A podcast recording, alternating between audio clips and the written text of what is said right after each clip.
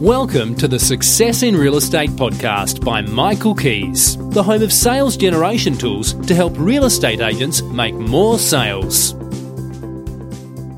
Hello there, this is Michael Kies, and today I want to share with you how to close listings. But I don't like to use that word close, it's too cold and sterile. I prefer to use the word lead.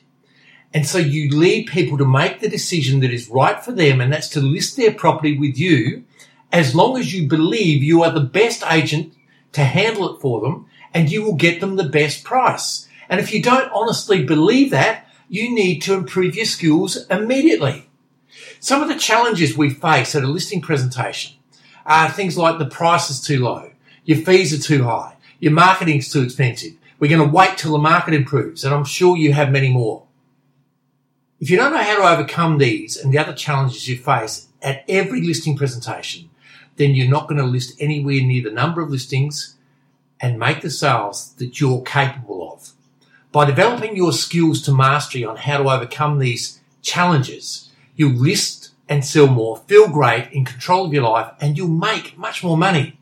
Simon is one of my clients, and since he attended Success in Real Estate, his listing presentation to listings got from those presentations has risen by 20%. Just imagine if you're able to raise your listing appointment to listed property ratio by 20%, what would that do for your income? Here are three key points that I used at listing presentations to average 12 listings per month for 12 consecutive years. Number one, I'd always had the desired outcome in my mind from the very first contact with the sellers, and that was to get the listing. When you walk up to the door, and know you're not leaving until you have the property listed. Your resolve and your resourcefulness become a magnificent asset to you. If you walk in without being determined, sellers sense this and they're going to get rid of you quickly because you're not confident. And if you don't act confidently, they will not list their property with you. The second thing is TAL. Think, ask, and listen. And then repeat that. Think, ask, and listen. Do not be a teller and talk your way out of the listing. There are many salespeople who have talked their way out of the listing, but you'll never listen your way out of a listing. Listening builds trust and people list with people they like and trust. To help people like and trust you more, think, ask and listen. There's a salesperson I'm working with at the moment and uh, he's struggling to get listings at the moment. And the other day I had to say to him, shut up. You just talk too much. Because when I was talking to him, he kept saying to me, I said that, I did that, I did that. I said, you're not listing enough at your listing presentations. And that's why you're not getting the listings. And I'm waiting to see how he's done this week with the listing presentations he's attended this week. And then the third thing is lead, lead, lead. Lead early, lead often, and then get the listing. The objections I mentioned earlier can all be overcome by asking beautifully crafted, wonderful leading questions. And you need to have little comebacks for things like when they say your fees are too high.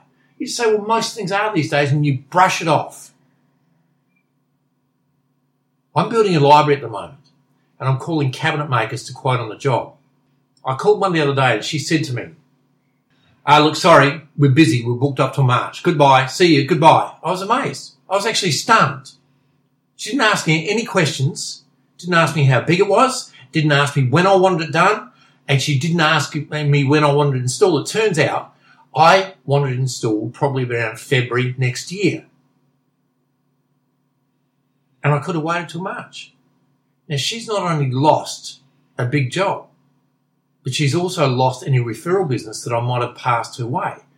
So by saying that and not thinking, asking and listening, it could have cost her business hundreds of thousands of dollars. Because it's funny, when you're building, you tend to know people who are building as well, and you refer people to people. I want you to ask yourself this question Are you guilty of this as well? Do you think, ask, and listen enough? Because the big takeaway I want you to have from today is to think, ask, and listen with every conversation you have with everybody and you watch how your life improves and how your results improve. If you'd like to find out more about how you can increase your income by over $100,000 per year, then go to www.michaelkies.com.au. Wishing you every success in real estate. Until next time, this is Michael Kies.